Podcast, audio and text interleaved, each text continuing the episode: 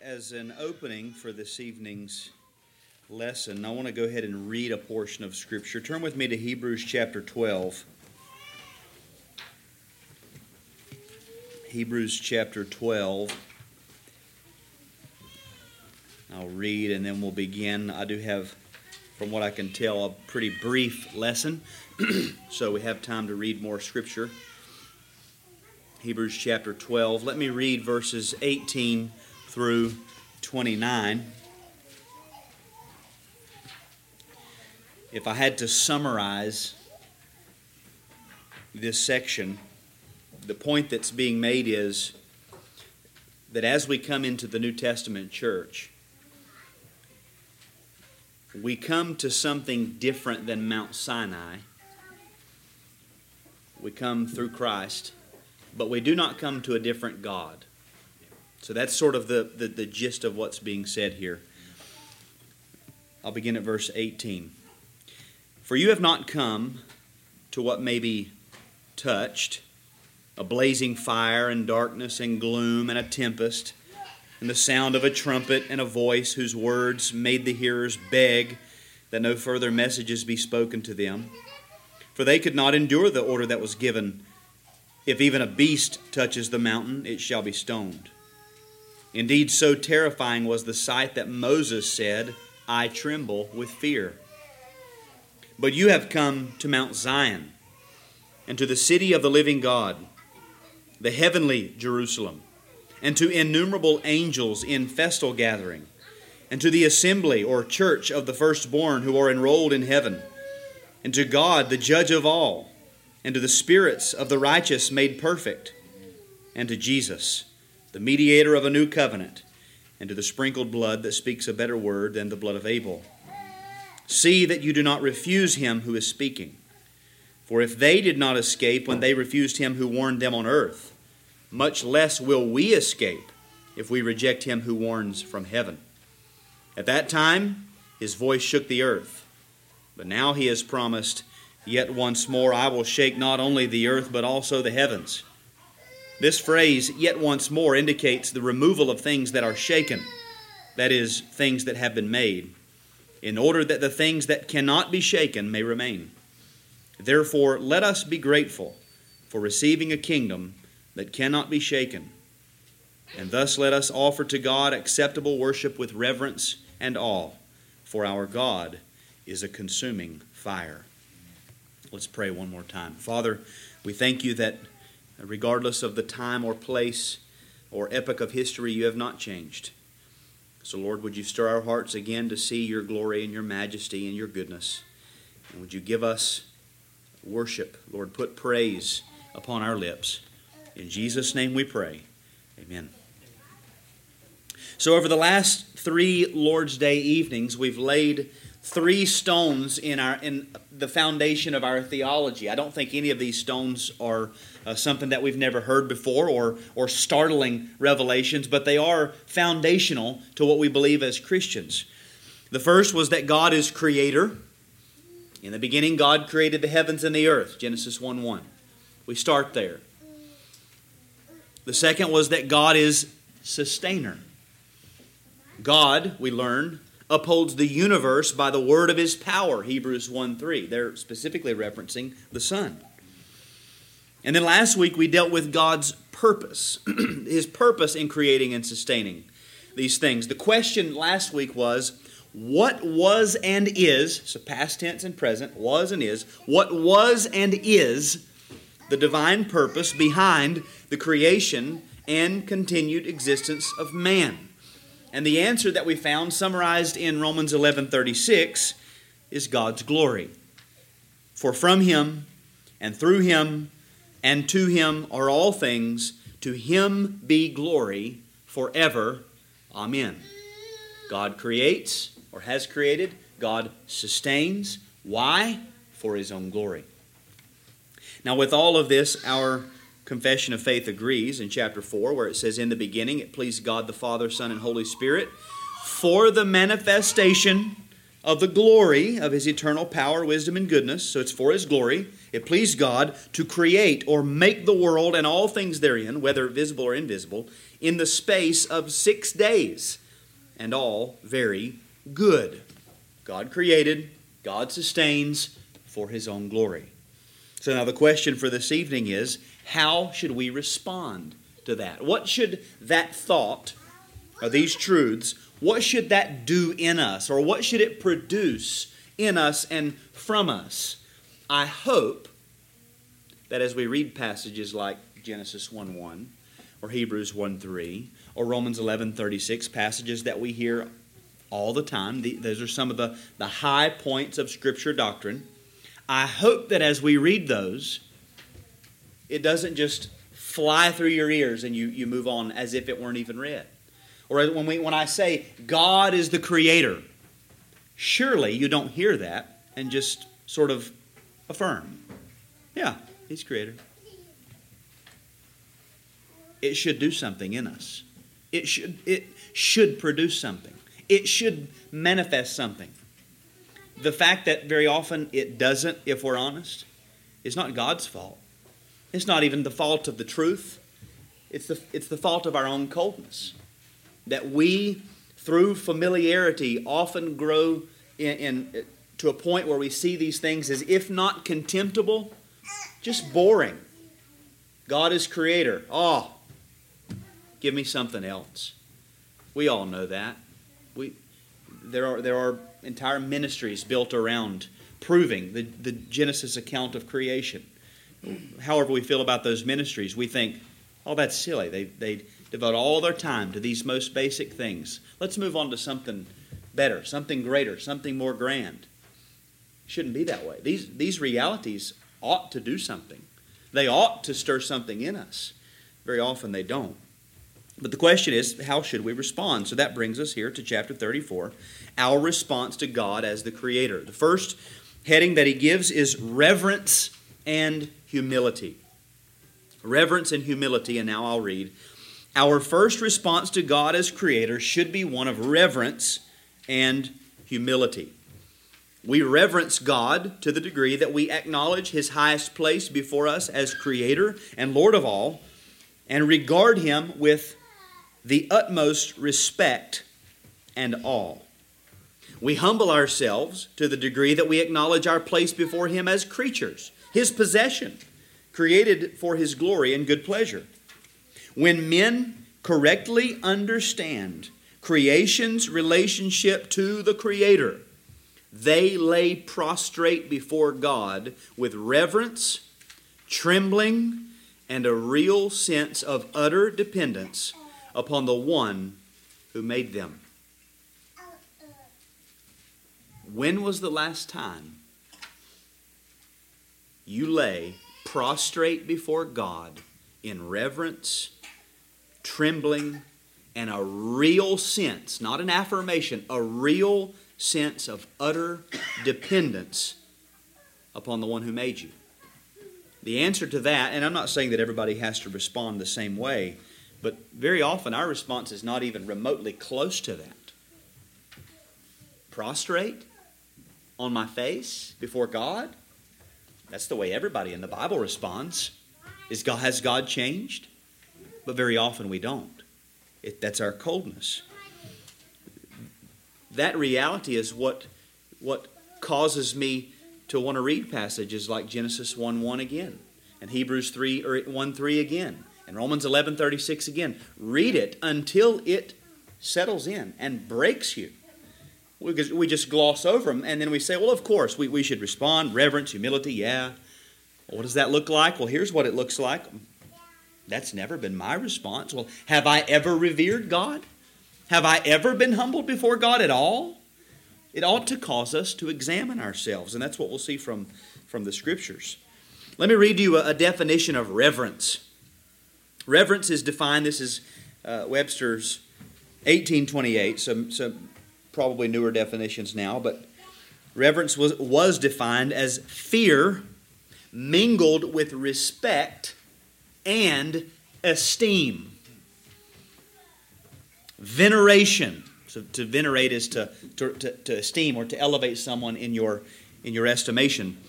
Reverence contains veneration, admiration, and genuine affection. So you can you can venerate and admire but not actually have any affection for a person or a thing. That wouldn't be reverence. Reverence has within it a little bit of affection or or admiration with it. The fear, this is again from the dictionary, this used to be in the dictionary.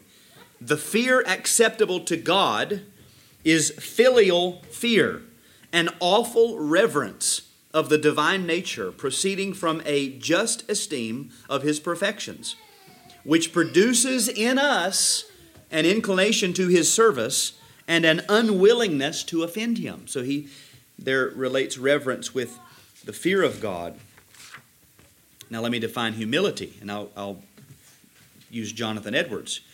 Humility, he defines as a habit of mind and heart corresponding to our comparative unworthiness and vileness before God, or a sense of our own comparative meanness in His sight, with a disposition to a behavior answerable thereto. Notice both of these things, humility or reverence and humility, both of them start with God, produce something in us that then leads to some action or some feeling, something, some alteration in us.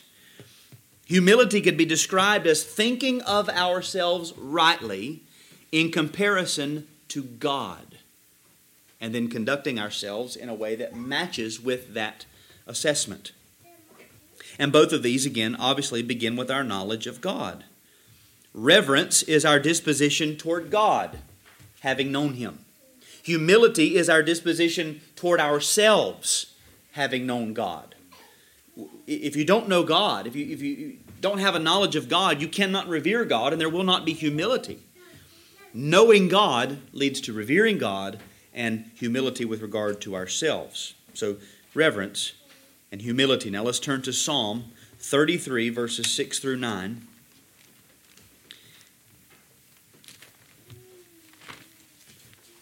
Psalm 33, verses 6 through 9.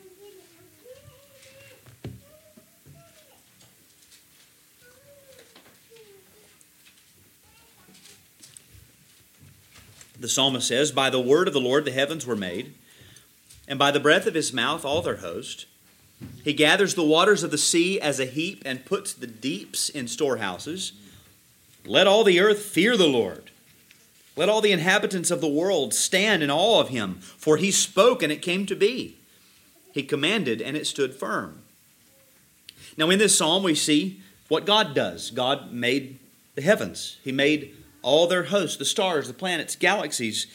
He gathers the waters of the sea as a heap. He puts the deeps in storehouses. He spoke, and it came to be. He commanded, and it stood firm. This is a description of creation and the sustaining of that creation, which we've seen. So, what is the response? Well, it's actually commanded here. Let all the earth fear the Lord. Let all the inhabitants of the world stand in awe of him. What is our response? Fear him. Stand in awe of him. Now, we typically think that it, it should read something like this God destroyed the world in the days of Noah. God swallowed up the rebellious in the earth in, in the days of Moses. God took the children of Israel into Babylon and had them almost completely wiped out. God destroyed Jerusalem in 70 AD. Let all of the earth fear him. Those, those mighty, uh, startling uh, executions of his justice and destruction. Now, that, that should surely strike fear and awe into our minds, our hearts. It doesn't. Very often it doesn't. But that's not what the psalmist says. The psalmist says he created all things. He spoke and they came to be. Fear him. Fear him. The note says the word fear is translated from the Hebrew word yareh, which, with respect to God, it, it, denotes having the greatest reverence for who He is, what He has done, and what He can do. The word all is translated from the Hebrew word gur, which also denotes fear or dread. God is not to be feared because of some inconsistency or immorality in His person or works. Rather, it is the unchanging uprightness of God, His righteousness, holiness, majesty, and power that calls for our reverence. Again, who God is, here's the point who God is produces something in us. His, his very existence and our, our recognition of his existence, it should alter us in our souls. And I do want to emphasize that point that he made. God is not to be feared because of some inconsistency or immorality in his person or works. You know, we, we would we might would fear a capricious king who just randomly lashes out in anger and destroys people. We would fear him because we don't know what to expect. We don't know what's going to happen. Is he going to be angry today? Is he going to be happy today? We don't know. We, we oftentimes get nervous around our fellow man just because we don't know how they might respond. We, we are often unpredictable. This is not so with God. This is not why we fear God. As we read, let us be grateful for receiving a kingdom that cannot be shaken. And let us offer to God acceptable worship with reverence and awe, for our God is a consuming fire. Compared to the manifestation on Mount Sinai, God has not changed. He was a consuming fire then, He's a consuming fire now. What should we expect God to be? A consuming fire. He's not changed.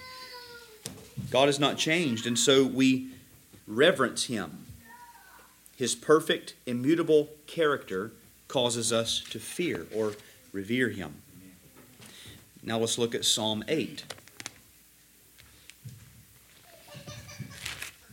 Psalm 8, verses 1 through 4. Here we have a text with regard to humility. And he says there in the note, awe and reverence are inseparable from humility. If we have truly comprehended something of the infinite perfections and power of God, we will humble ourselves before Him. We, we are commanded to humble ourselves, and I don't know whether it's actually legitimately right or wrong, but I've heard men pray, Oh God, humble us. That makes me a little nervous. Typically, it's not a good idea to tell God to do your job. When He tells you to humble yourself, and then we pray, God, humble us. What we ought to pray is something like, Lord, help us to see more of who you are so that we humble ourselves. We're commanded to humble ourselves. When we revere God, it leads to humility. Look at the passage, Hebrew, or, uh, Psalm 8, verses 1 to 4.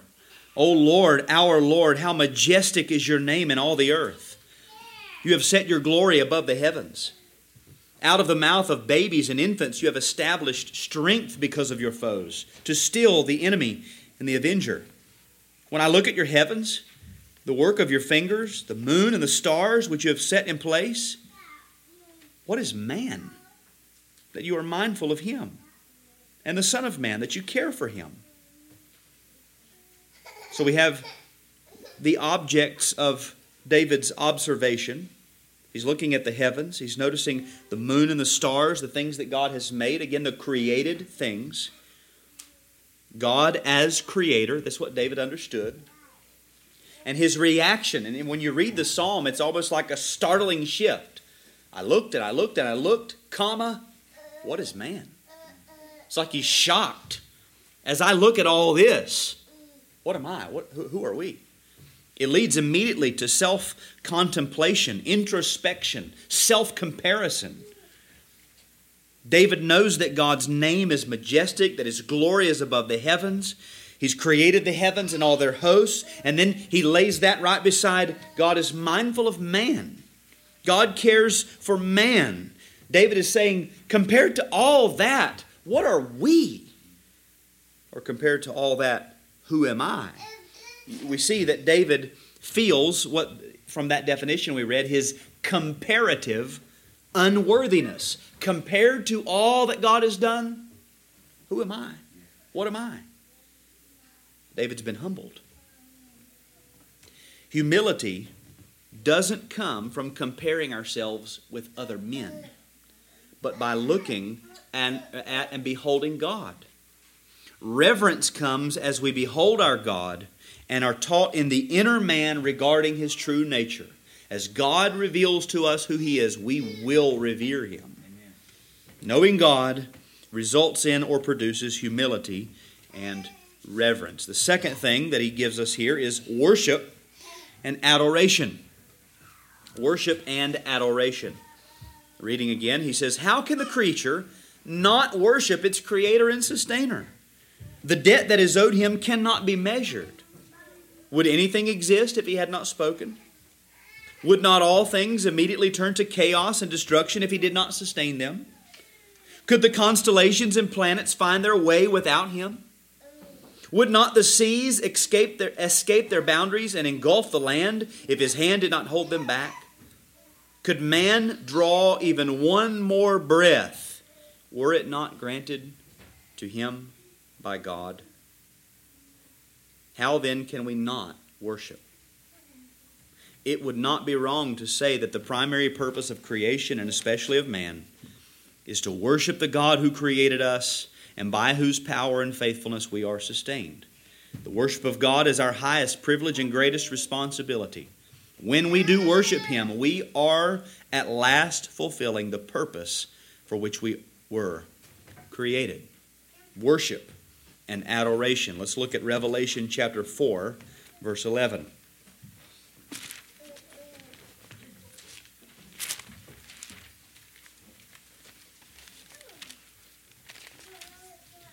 Revelation 4 11. Worthy are you, our Lord and God, to receive glory and honor and power. For you created all things, and by your will they existed and were created. So, why is God worthy to be praised? For you created all things. Because He's the Creator. The note there says the adjective worthy comes from the Greek word axios, which denotes something or someone of weight or great worth. In, in the old world, they would measure value by weight.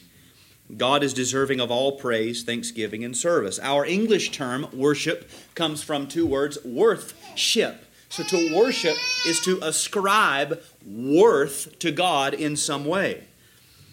To worship God is to think, live, and speak so as to ascribe that value or that worth, to show what you believe God is worth based on what you know of Him. That's worship.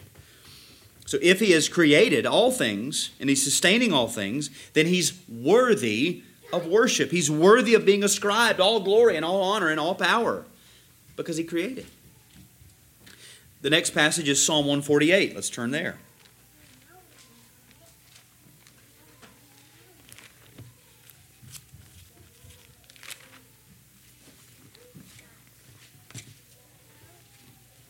Psalm 148, verses 1 through 13.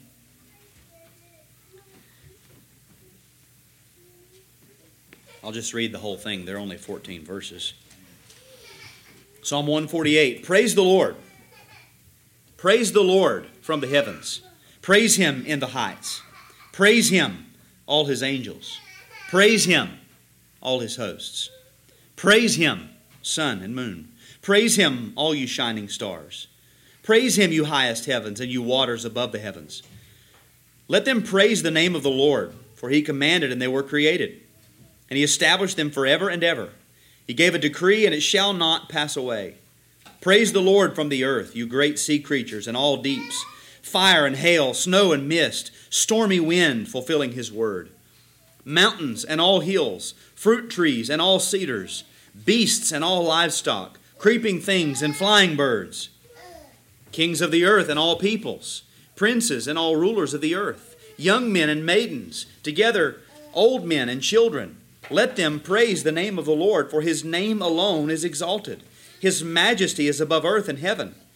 He has raised up a horn for his people, praise for all his saints, for the people of Israel who are near to him. Praise the Lord.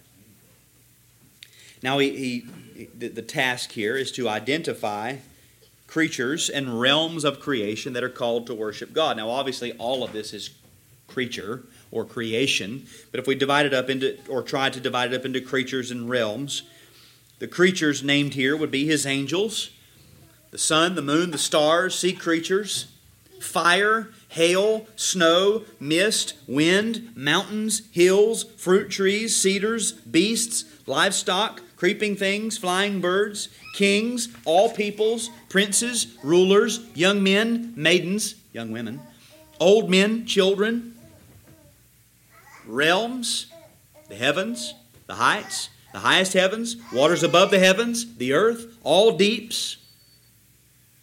He says the purpose of this exercise is to demonstrate that there's simply not enough time or space to list all the different creatures that owe praise to God. Just pick one of those. Creeping things. Go. We don't have enough time to name all the creeping things. That's the point. Even beasts and creeping things owe praise to Him.